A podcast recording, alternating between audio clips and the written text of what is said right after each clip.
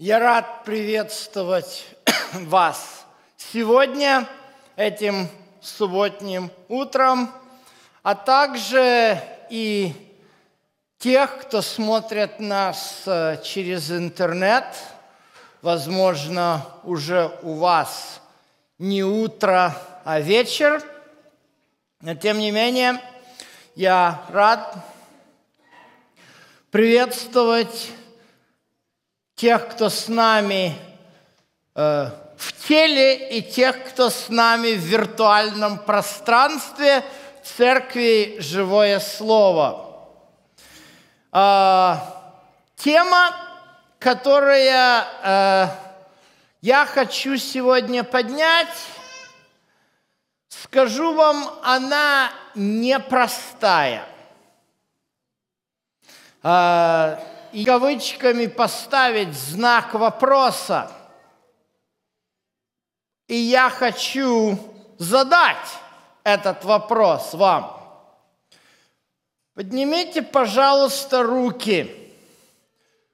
Те из вас, кто верит, что сегодня в этом разнообразии религиозного и христианского мира так и есть церковь остатка. Я не сомневался, что будет абсолютное подавляющее большинство, э, кто руки поднимет – а те, кто руки не поднимает, наверное, знают и изучили, что я люблю провокационные вопросы. Так вот, я вам сейчас таки задам провокационный вопрос. Вот это церковь остатка, которую вы поднятием своих рук – мне только что сказали, что она сегодня есть. Она видимая или невидимая? Окей, вот давайте сейчас я вас протестирую. Поднимите руки, кто считает, что эта церковь видимая. Поднимите руки, кто считает, что церковь видимая. А кто считает, что церковь невидимая? Ага. Непростой вопрос, друзья мои, вы видите? Мнения уже сразу разделились. Хорошо. Давайте проанализируем оба этих предложения. Итак, предположим, что церковь остатка видимая. Как вы думаете, в этом случае, как вы понимаете, где эта церковь остатка есть, если она видимая? Друзья мои, если церковь видима, то эта церковь здесь, иначе что вы здесь делаете? Если эта церковь видимая, и она не здесь, то да, вы понимаете, что у вас проблемы. Вы должны срочно покинуть этот зал – и бежать искать ту церковь, которая есть церковь остатка. Вы понимаете? Но, э, тут есть одна проблема. Сразу же возникает. И я вам хочу сказать, в чем эта проблема. Очень легко было говорить о том, что адвентист, церковь адвентистов седьмого дня – это церковь остатка, знаете, когда? В начале 90-х на нашей родине, это было очень легко говорить. Потому что я помню это время. Я сам в это время пришел в церковь. Не я один студент университета, а в Киеве много студентов университетов, э, когда разрушились наши первичные комсомольские организации, когда э, вся эта марксистско-ленинская идеология, философия показала всю свою несостоятельность, все начали искать. И, естественно, в этой ситуации легко говорить, вот приходи к нам, в церковь адвентистов седьмого дня. Мы есть церковь остатка. Вы знаете, весть о церкви остатка очень легко проповедовать даже сейчас на нашей родине, где большинство людей считают себя православными, хотя очень слабо отдают себе отчет, а что за этим стоит. Они считают себя православными – исключительно лишь силу того, что когда-то э, э, Федор Михайлович Достоевский сказал, русский значит православный. И когда человек начинает немножко глубже мыслить и начинает э, искать не религию, а веру, тогда, в принципе, он начинает искать истинную веру. Но давайте перенесемся с нашей Родины из 90-х годов, с нашей Родины даже из десятых годов 21 века сюда, в город Портленд, штат Орегон, и посмотрим, в какой русской среде мы живем. Друзья мои, я думаю, что вы идете по Портленду или где-нибудь в аэропорту или где-нибудь еще, и вы встречаете э, человека, говорящего по-русски, по-украински или по-молдавски, то вероятность будет 95%, что это человек верующий. Вы согласны со мной или я ошибаюсь? Ну, в крайнем случае это ДВРовец. Вы такую термин тоже знаете? Не знаете. ДВР – это дети верующих родителей. То есть он может быть сейчас неверующий, но он родился верующий. Такое население у нас здесь поедьте в Сиэтл, Обурн, ну, Большой Сиэтл, вы увидите то же самое. Поедьте в Сакраменто, вы, у вас будет та же самая картина. Поедьте в Спокен, у вас будет та же самая картина. Мы находимся в очень уникальной среде. Мы работаем вместе с русскоязычными верующими людьми. А раз они верующие, значит, они куда-то в какую-то церковь ходят, правда? Ну и хорошо. Вот теперь подумайте, вы подходите к этому верующему христианину, который понимаете, не просто говорит, я русский, значит, я православный, да? Вы помните, у нас в России, на родине, вернее, не в России, а на родине, да, э, говорили так, если верующий, то это однозначно не подразумевается принадлежащий к русской православной церкви. Про верующего обычно синоним, знаете, какой более грубый? Сектант – Правильно, мы вот здесь все такие собрались, да? Вот, кого-то жизнь, может быть, и вся эта ситуация изгнала с родины, вот как раз за принадлежность к сектанству. Так оказывается, мы не одни такие, да? И вот подойдите к этому верующему человеку, который ходит в одну из очень многочисленных церквей Портленда и Ванкувера, и скажите ему, э, вот ты знаешь, я адвентист, и я принадлежу к церкви остатка. Как вы думаете, как вот эта идея будет воспринята? А я вам скажу простым языком, как эта идея будет воспринята. Она будет воспринята исключительно в одном ключе.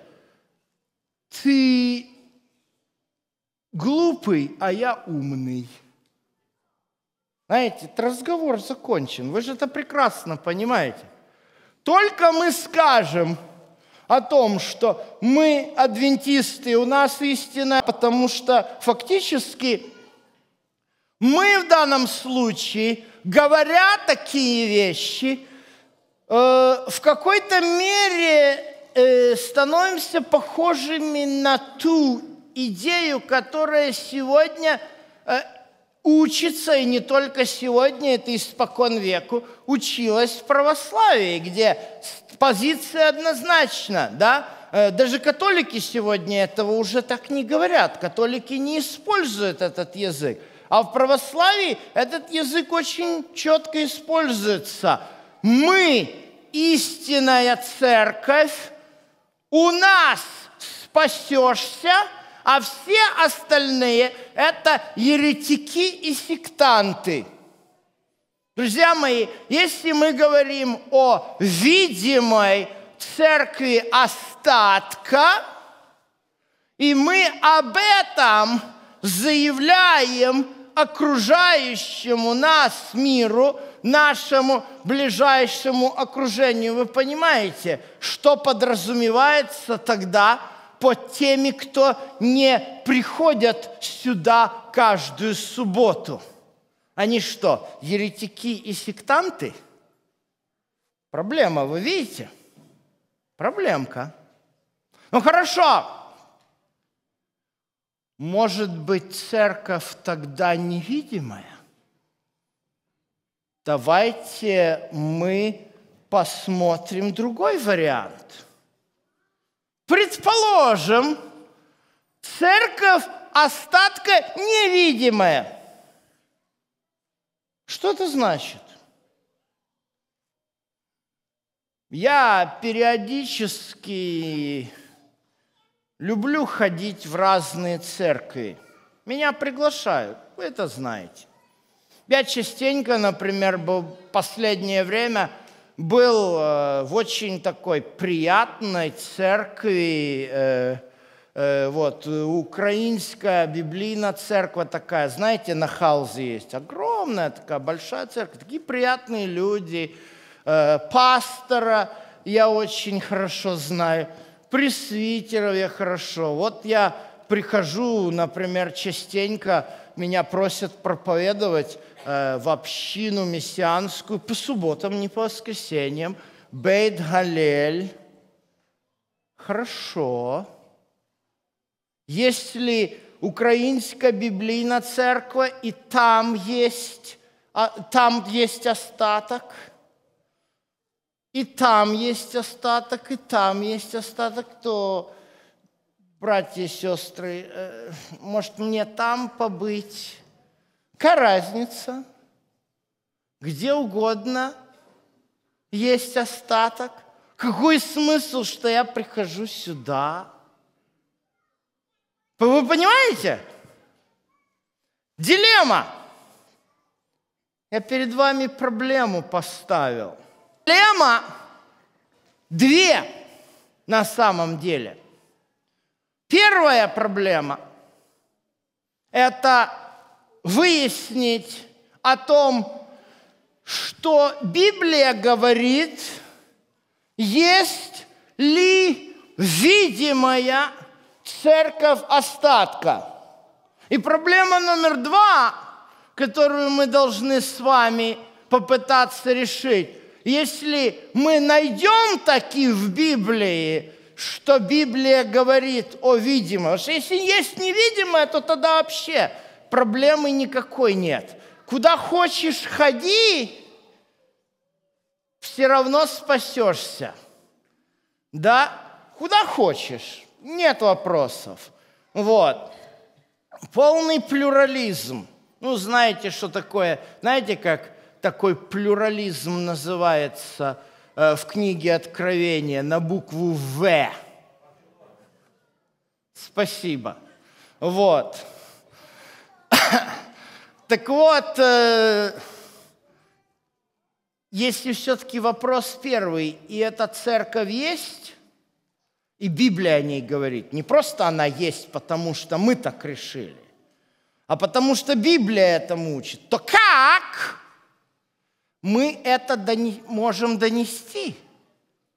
Не сказав при этом всему остальному миру, что мы самые праведные, а вы еретики, отступники, вавилоняне. Есть еще погрубее выражение можно придумать. Я вам скажу, мне, честно говоря, этот жаргончик, который иногда присутствует, знаете, ну, э, люди знают, что меня э, слушают э, многие верующие люди, вот.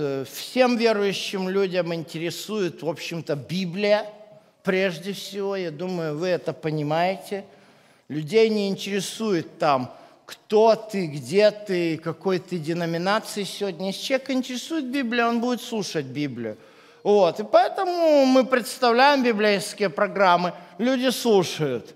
Вот. У нас, к сожалению, особенно на нашей родине, э, к работе с верующими не привыкли. Работают в основном, с, при, хорошо работают с вот, ну, неверующими, то есть абсолютно неверующими мирскими людьми работают. Только касается вопроса, вот, что вот верующий человек, тут уже не знают, как к этому э, подойти. И вот вызывает меня, э, не буду говорить кто, э, но явно это разговор на уровне э, церковной организации. И вот брат Болотников у нас тут очень вавилонян проводит. Ой. От стыда сгореть хочется, когда слышишь вот такого рода ужасный неуважительный язык по отношению к верующим людям. Поэтому давайте все-таки проверим в Библии, что нам Библия говорит. Откроем и будем изучать сегодня 12 главу книгу Откровения. Я думаю, что вы этот текст хорошо знаете, и начнем с первых стихов. Но все-таки было бы хорошо его показывать на экране. «И явилось на небе великое знамение. Жена, облеченная в солнце. Под ногами ее луна, на голове ее венец из двенадцати звезд. Она имела в чреве и кричала от боли и от мук рождения. И пятый текст говорит, что эта жена родила младенца мужеского пола, которому надлежит пасти все народы жензлом железным. И это дитя, пятый стих говорит, было восхищено к Богу. Итак, опять вопрос к вам – кто такая жена? Хорошо, церковь. А кто такой младенец? Иисус. На второй вопрос, пожалуй, ответить легче. Пасти все народы жезлом железным, быть восхищенным к Богу. То есть здесь однозначно это язык, который нам описывает Иисуса. Его предназначение в этом мире, когда он говорил о себе «Я есть пастырь добрый», даже когда о нем говорили первосвященники и книжники, цитируя слова из пророка Михея и из пророка Еремии, где написано э, «упасет э, э, весь мир», вот, и так далее, и так далее. Но восхищено это воскресенье, то есть это Иисус, правильно? А жена кто? Церковь родила Иисуса. Это как? Ну, я вам скажу, это как. Это, в общем-то, традиционный католицизм. То есть, если мы так проповедуем, то это традиционный католицизм. Знаете, почему я об этом говорю? Самый простой вопрос задаю. Чем, вот встречивает, кто вы? Адвентист. Окей. Okay. А чем вы, а кто такие адвентисты? Ну, протестант.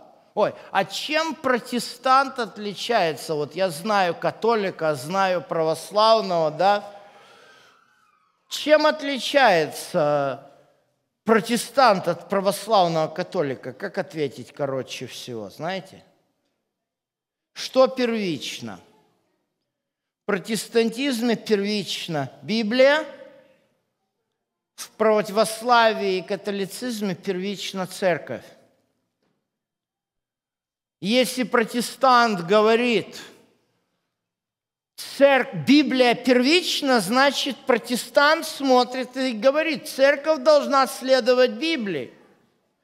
Если православный католик говорит, церковь первична, тогда и так оно и выходит. Церковь дала вам Библию, церковь дала вам Христа, слушайте церковь. Вы понимаете? Так кто жена? Книги Откровения, 12 глава. Церковь, которая дала миру Христа? Я думаю, надо идти немножко дальше в истории. Смотрите, что Библия говорит о жене. Прочтите, пожалуйста, Еремия 3,16. Иеремия 3,16. Э, этот текст очень конкретно говорит нам о том, как отношение, э, извините, 3.14, отношение Бога и, э, и, и, и его детей. «Возвратитесь, дети-отступники, говорит Господь, пишет Еремия, потому что я сочетался с вами. Это кто дети-отступники здесь, с которыми сочетался Всевышний? В контексте. Это Израиль, народ Божий. То есть вы понимаете, кто такая жена? И вы, и вы понимаете теперь, где родился Христос. Хорошо. Пойдемте дальше. Откровение 12 глава. Дальше у нас есть второй персонаж этой драмы. Третий текст. Мы прочитали про жену, теперь прочитаем про второго персонажа. Это большой красный дракон – этот большой красный дракон в четвертом стихе написано, стал перед женою, которой надлежало родить, дабы когда оденется, то кто? Иисус, мы уже установили. Дракон хочет что? Уничтожить Иисуса. Дракон – это кто? Откроем, пожалуйста, девятый текст. Низвержен великий дракон, древний змей, называемый дьяволом и сатаной. То есть вот у нас величайший конфликт, величайшая война во Вселенной. Это война между сатаной и Христом. Откровение 12.7, я думаю, текст для вас не новый. И произошла на небе война, Михаил и ангелы его воевали против дракона, и дракон и ангелы его воевали против них. Но не устояли, и не нашлось уже для них места на небе. И низвержен был великий дракон, древний змей, называемый дьяволом и сатаною, обольщающий всю вселенную, низвержен на землю – и вот давайте перейдем на 13 стих. Это ближе к сути. Когда же дракон увидел, что низвержен на, не, на землю, начал преследовать кого? Жену. Только что говорили, дракон кто? Дьявол. Жена кто? народ Божий.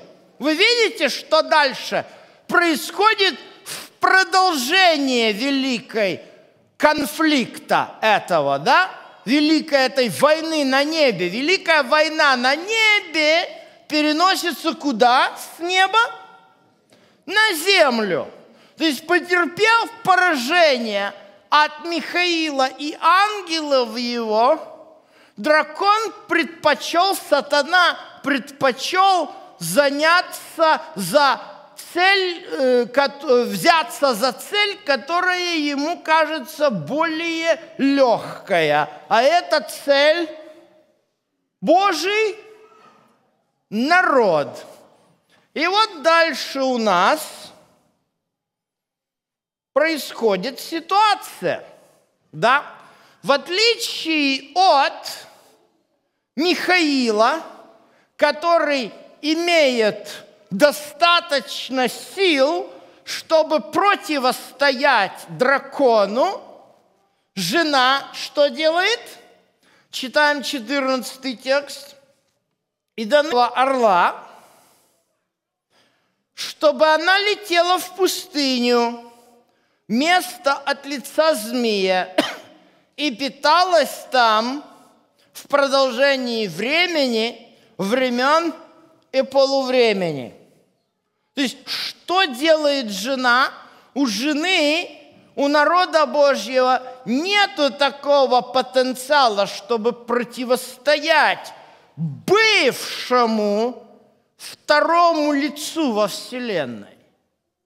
Поэтому народ Божий может только скрываться от этого дьявола, сатаны. Ну и заканчивается у нас 17, 12 э, глава следующим текстом, 17. «И рассверепел дракон на жену, и пошел, чтобы вступить в брань с прочими от семени ее. То есть жена сокрылась, то есть дракон не преуспел в том, чтобы настигнуть жену, и поэтому дракон решил попытаться рас, вступить в брань с кем? Слово «прочие» – это синодальный перевод, он уже такой немножко непонятный. Греческое слово «лойпос» означает «оставшиеся». То есть вот у нас Видите, какая ситуация досели, до чего мы с вами дочитали. Мы с вами выяснили, что есть жена, а жена – это народ Божий. То есть жена – это народ, который сочетался с Богом. Что значит сочетался? Заключил завет. Кстати говоря, как сегодня мы после Голгофы заключаем с Богом завет. Водное крещение. Водное крещение. Давайте это увидим, чтобы не говорить голословно. Откройте мне, пожалуйста, с Колоссянам вторую главу. Колоссянам вторую главу, 11-12 текст. Вы обрезанием нерукотворенным. Обрезание – это что? Это так завет, это, это знамение завета. Бытие 17 глава, Бог приходит к Аврааму, говорит, я Бог всемогущий, ходи предо мною, будь непорочен, да, и поэтому да будет, я заключаю завет с тобой, и да будет все знамения завета. Пусть всякий мужеского полу обрежет крайнюю плоть, да? То есть до Голгофы обрез... завет заключался через то, что мужчина обрезал свою крайнюю плоть. После Голгофы, если можете, покажите мне – Колоссянам 2.11, Павел говорит, в нем, это про кого? Про Иисуса. Вы обрезаны обрезанием нерукотворенным. То есть есть нерукотворенное обрезание. То есть знамение завета нерукотворенное. А какое? Совлечением греховного тела плоти, обрезанием Христовым, 12 текст покажите мне, а, быв погребены с Ним в крещении. Понимаете, что такое нерукотворенное обрезание? Это водное крещение. То есть вот почему крещение – это теперь знамение завета. То есть всякий, кто принял крещение водное, как полагается, он является частью Божьего народа. Правильно? Однако же, Возвращаемся в 12 главу. Откровение 12.17. Итак, дракон, сатана, рассверепел на жену. Равняется что? Жена это. Народ Божий равняется. Дальше что народ Божий? Это кто народ Божий? все, кто принял водное крещение. Все.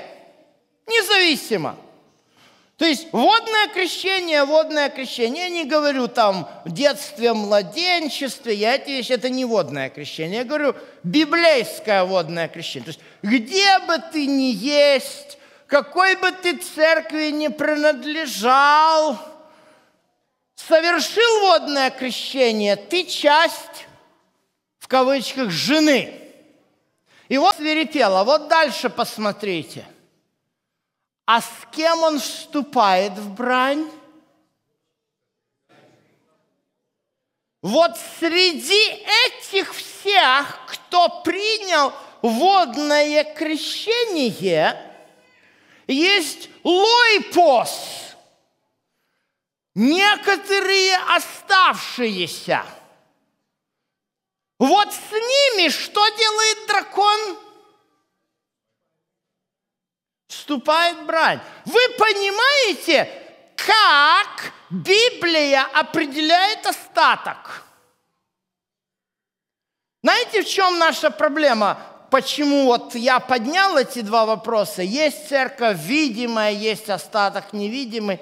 Потому что мы мыслим, извините, но так, как это нам навязала многие столетия православная теология. Э, есть истинная церковь, в которой ты спасешься. А если ты в секте, то ты будешь гореть в аду. Об этом еще говорили с времен реформации на Западе. Сейчас, правда, католики немножко поменяли свой язык. Вот. Но тогда говорили, а мы продолжаем себе мыслить. Остаток, значит, это там, где спасешься. Посмотрите определение остатка, Откровение 12.17. Остаток – это те, из заключивших завет с Богом через водное крещение, с которыми сатана пошел вступить в брань. Вы понимаете, кто такой остаток? Хорошо. А теперь давайте поговорим – видимый или невидимый? Как вы думаете по тексту здесь? Видимый, почему вы делаете такой вывод? А потому что есть две характеристики. Понимаете? Есть две характеристики. Первая характеристика – это соблюдающие заповеди Божьи. Окей? То есть, если ты учишь, что ты э, живешь исключительно согласно 27 книг Библии, а 39 книг Библии – это Э, Ветхий Завет, написанный исключительно для евреев, то есть все заповеди Божьи, они ж там, в Ветхом Завете, написанном исключительно из вас, кто быва, был, может быть, на наших пасхальных седерах, два у нас было, один в Портленде, другой был в Ванкувере. Там мы говорили об одном очень интересном тексте – четвертой заповеди, да? Почему мы соблюдаем четвертую заповедь? Скажите, пожалуйста. Покажите, пожалуйста, э, мне текст четвертой заповеди, чтобы мы помнили, о чем говорим. Исход 20 глава.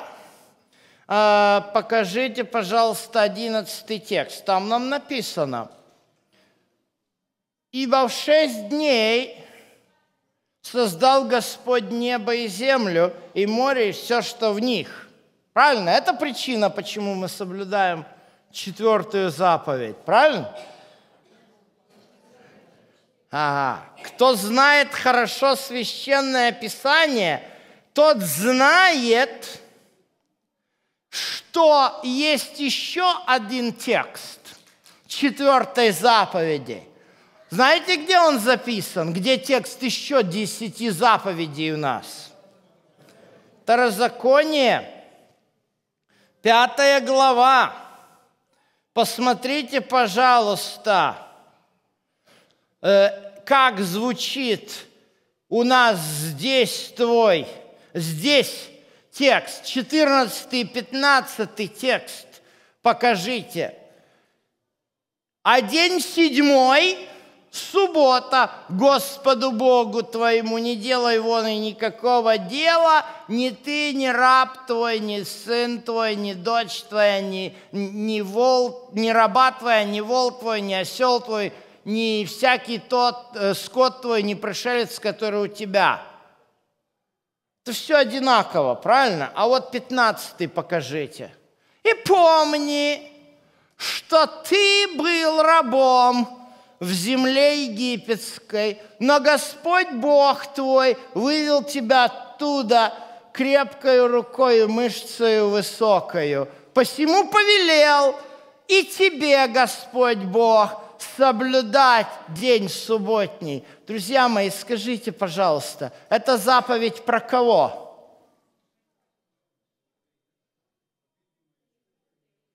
Это заповедь про кого? Это кто здесь в этой заповеди ты? Как вы думаете, в этой заповеди Господь говорит к вам или Он говорит только ко мне? Вы понимаете, о чем речь? я веду речь? Если вы не понимаете, давайте откроем, что нам говорит э, послание к Галатам, третья глава, и вы там прочитаете, что оказывается семенем Авраамовым. Во Христе семя Авраамова. А если так, семя Авраамова, то о чьей истории говорит нам книга «Исход»? О ихней или о нашей?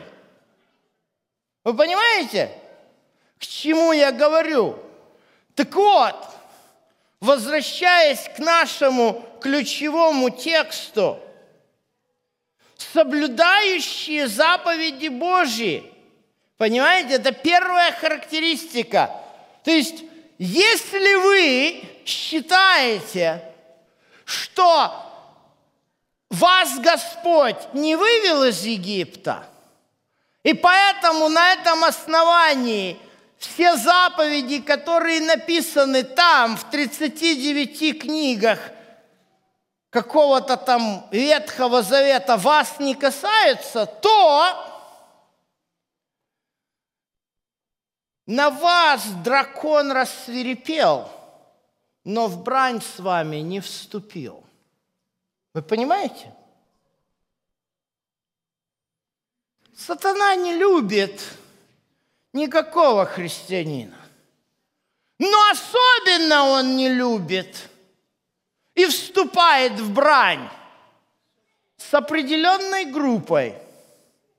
Покажите мне снова Откровение 12, 17. Он вступает в брань с теми, кто считает, что второзаконие 5.14 относится и к ним на основании Галатам 3. И поэтому тогда сатана не просто так скалит зубы, как спящий ленивый сторожевой пес – на любого происходящего. А как рыкающий лев бросается. Однако, это не единственный признак, который вызывает у сатаны приступ ярости. Какой второй здесь признак написан – имеющие свидетельство Иисуса. То есть кроме соблюдения заповедей Божьих, надо еще и иметь свидетельство Иисуса, чтобы быть удостоенными чести стать самыми злейшими противниками сатаны. А что такое свидетельство Иисуса? Ну, я слышу цитату Откровения 19.10. Правильно покажите мне это. В последнем предложении Откровения 12, 19.10 написано «Свидетельство Иисусова есть Дух пророчество. Вот тут вопрос. А что такое дух пророчества? Я не ожидал услышать в ответ такое гробовое молчание. Это провокация, конечно, есть. Это серьезная провокация. Я хочу вам задать вопрос. Скажите, пожалуйста, выберите первое или второе. Дух пророчества – это есть труды Елены Уайт. Номер два. Дух пророчества есть в трудах Елены Уайт. Что вы выберете? Номер один или номер два? Друзья мои, это серьезный вопрос. Я не собираюсь поднимать здесь на голосование. Но это серьезнейший вопрос. Вы понимаете, как я его задал? Я его задал очень академически. Так это, это так задается вопрос – на академическом уровне, и я рад, что вы уловили разницу. И я рад, что вы уловили разницу. Разница всего в одном предлоге. Но, как говорится по-английски, дьявол живет в мелких деталях. Вот в зависимости от того, как мы понимаем вопрос – и как мы отвечаем? Первый вопрос, да? Дух пророчества – это труды Елены Вайт? Или второй вопрос?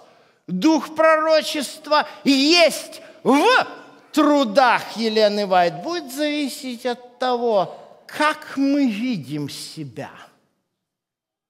Как? Какое-то изолированное элитное общество, которое вот обладает какими-то особыми ключами к спасению, и никого этих ключей нет, ни у кого, кроме как у нас – к сожалению, есть те, которые мыслят именно так. Привет закончится такое мышление. Вы слышали про самаритян? Помните, как сказала Иисусу самаритянка у колодца, сначала сказав ему – как это ты, еврей, общаешься со мной? Евреи с самаритянами не общаются. А потом ему так съязвило. «Э, неужели ты больше отца нашего, Якова? Вы понимаете, в чем колкость? Этой женщины-самаритянки, но в реальности она действительно высказала то, что является основой самаритянского вероучения. Это восприятие своей абсолютной исключительности. Знаете, чем это закончилось? Сегодня осталось самаритян 100 семей. И каждая из этих 100 семей, у них серьезные генетические болячки – произошло вырождение, они выродились как нация. Понимаете? Я не хочу, чтобы эта церковь выродилась. Я не хочу, чтобы эта церковь когда-нибудь, как э, мне рассказывал один почтенный э, пресвитер одной из церквей, в которой э, было средний возраст членов 77 э, лет. а старшему пресвитеру было 89. И к ним пришла похоронная компания и прямо им говорит, друзья мои, продайте нам ваш молитвенный дом. Он принесет еще большую пользу. Заодно, как говорится, все ваши услуги будут оплачены. Вы понимаете, о чем я говорю? Друзья мои, это вот этот вопрос, который решает, идем ли мы проповедовать благую весть спасения этому миру или замкнемся мы в осознании, в гордости, в самовосхвалении нашей собственной исключительности. Хорошо. Давайте вернемся к вопросу тому, что тогда такое свидетельство Христа и что такое дух пророчества. Откройте, пожалуйста, первую главу книги Откровения, и там вы впервые увидите это интересное выражение – свидетельство Христа. Вот где здесь написано, пожалуйста, покажите нам Иоанна, э, первое откровение, откровение, первая глава, Откровение, первая глава, э, девятый текст. В скорби и в царстве и в терпении Иисуса Христа был на острове, называемом Патмос. Обратите внимание, за что? За два пункта. Первое – за Слово Божье, а второе – за свидетельство Христа. Кто это был? Я надеюсь, вы понимаете. Откровение 19.10 правильно говорит. Свидетельство Христа – это дух пророчества, да? Тут не вы, из Библии слов нельзя выкидывать. Но вопрос, что такое дух пророчества, в связи теперь с вот этим стихом, становится ребром. За что сидел в заключении Иоанн, соучастник в скорби и царстве и терпении – за труды Елены Вайт, что ли? Давайте разберемся. Давайте посмотрим, что такое Слово Божье. У нас есть несколько интересных текстов, как в Новом Завете используется это понятие. И вот, например, э, посмотрите Марка 7.13. Марк 7.13.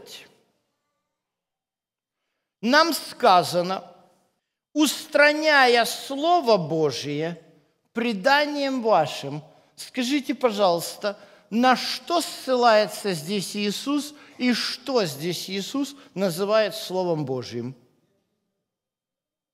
Однозначно – это в текст Ветхого Завета. Там идет Словом Божьим в данном случае идет, раска, идет цитата э, из заповеди номер пять «Почитай отца и мать».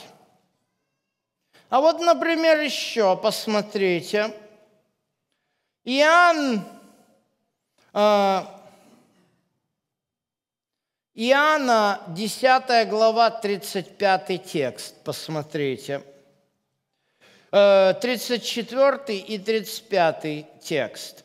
Здесь будет очень четко понятно. Иоанн, 10 глава, 34 и 35 тексте. Иисус отвечает фарисеям, «Не написано ли в законе вашем, я сказал, вы боги?» Если у вас есть издание русского синодального перевода, то там вы обнаружите, что э, это ссылка на Псалом 81, если я не ошибаюсь. Бог сел в среде богов. И дальше 35 текст говорит, если он назвал богами тех, которым было что? Слово Божье. Что такое Слово Божье в данном случае? Цитата. «Из закона вашего Слова Божье». Вы понимаете? 35 ссылок – где употребляется слово, вот это выражение, Слово Божье, это всякий раз говорится о священном писании в том виде, в котором оно было на момент, когда евангелисты писали свои Евангелия. А это значит Слово Божье. Это 39 книг, которые были в руках у людей, когда жил на этой земле Иисус. А как вы думаете теперь в этом контексте, вернемся к Откровению 1, 8, 1, 9, извините, что тогда в этом контексте является свидетельством Иисуса? Что тогда в этом контексте является свидетельством Иисуса? То, что апостолы, включая самого Иоанна, написавшего уже к тому времени Евангелие, и три своих послания писали. Вот что такое свидетельство Иисуса в первом веке. То, что написал Матфей, это свидетельство Иисуса. То, что написал Павел, это свидетельство Иисуса. То, что написал Лука, это свидетельство Иисуса. Вы понимаете, почему? Потому что это свидетельство о жизни и обучении Иисуса. И, кстати говоря, это дух пророчества, что Матфей не имел духа пророчества, он что, не был святым Божьим человеком, движимым Духом Святым? Вы понимаете?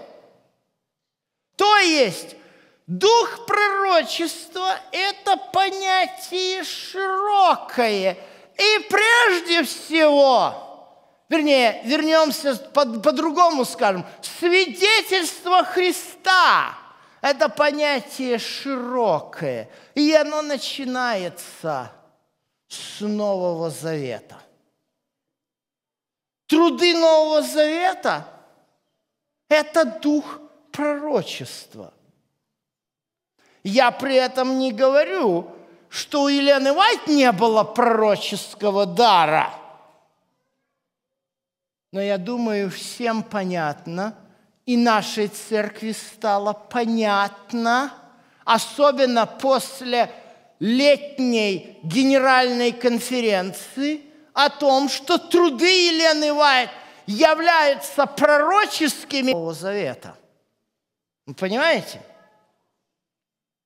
Поэтому, если э, у наша доктрина по этому поводу церковная формулируется не так, труды Елены Вайт есть дух пророчества, а формулируется так, мы верим, что Бог дает духовные дары, и в том числе есть записанный в 13, в 12 главе первого послания Коринфянам и в 4 главе послания Ефесянам дар пророчества.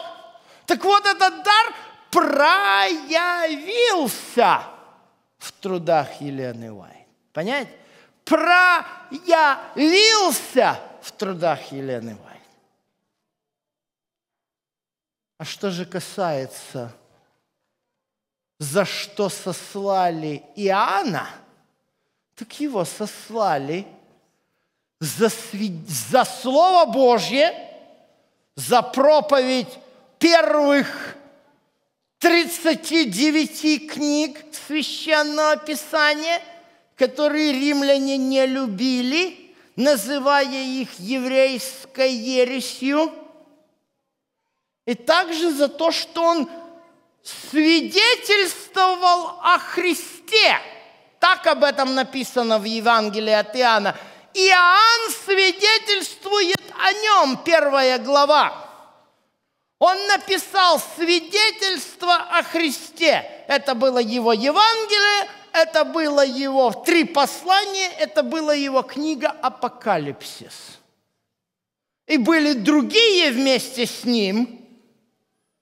Лука, Марк, Матфей, Петр, Павел и Иуда. Все эти – и Яков, спасибо. Все эти свидетельствовали о Христе, обладая даром пророчества. И поэтому, если мы перейдем обратно на наш стих Откровения 12, 17, то теперь становится понятно очень четко, признаки, вернее, видимые признаки того, кто является этим остатком, против кого сатана ведет особую брань. Для того, чтобы удостоиться такой чести, нужно соблюдать заповеди Божьи раз – и принимать что? Новый Завет. Вы понимаете? Все те, которые приняли водное крещение и заключили завет с Бож, Богом, но на них сатана только зубы скалит, рассверепел.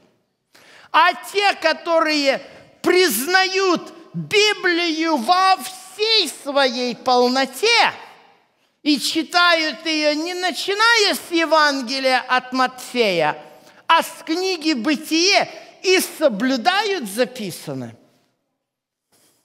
На тех сатана скалит зубы. Не только, а ведет войну. Ведет конкретную войну. Хорошо. Хорошо. Понятно, но, может быть, не совсем понятно. Особенно в Портленде, в Сиэтле и в Сакраменто это может быть не совсем понятно. Знаете, когда я уверовал как иудей во Христа, как моего личного спасителя, для меня было очень легко найти церковь, которая вот этими двумя признаками обладает – а сегодня в Портленде я могу найти несколько, даже много таких церквей. Да, друзья? Все они попадают под тот же самый признак. Под этот признак у них вера в Новый Завет и вера в Ветхий Завет – Но есть что-то в этой церкви, почему я нахожусь здесь. То, чего нет в других церквах, которые, в общем-то, являются нашими братьями. И точно так же будут страдать от притеснений за субботу, когда такие будут – и точно так же сатана ведет с ними войну, как и с нами. Поэтому, соответственно, делаем вывод, как к нам относиться. Но есть одна особенность, которая я лично считаю, мы можем с нашими братьями мессианскими, субботниками и другими поделиться. Друзья мои, откройте последний наш стих, 12 стих книги Откровения, 14 глава, и вы увидите параллель с, открове... с книгой Откровения 12.17. Здесь сказано – Здесь терпение святых, соблюдающих заповеди Божьи и веру в Иисуса. Посмотрите. Точно тот же самый текст. Похожий. Кстати говоря, это еще раз, 17 речь о трудах Елены Вайт вообще не ведется. Речь идет о принятии Библии в полном объеме. 66 книг с соблюдением всего, что там сказано. Поэтому здесь это подтверждается, соблюдающих заповеди Божьи и имеющих веру в Иисуса.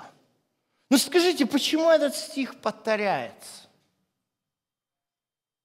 Начало Откровения 12.17, конец Откровения 14.12. А что между ними?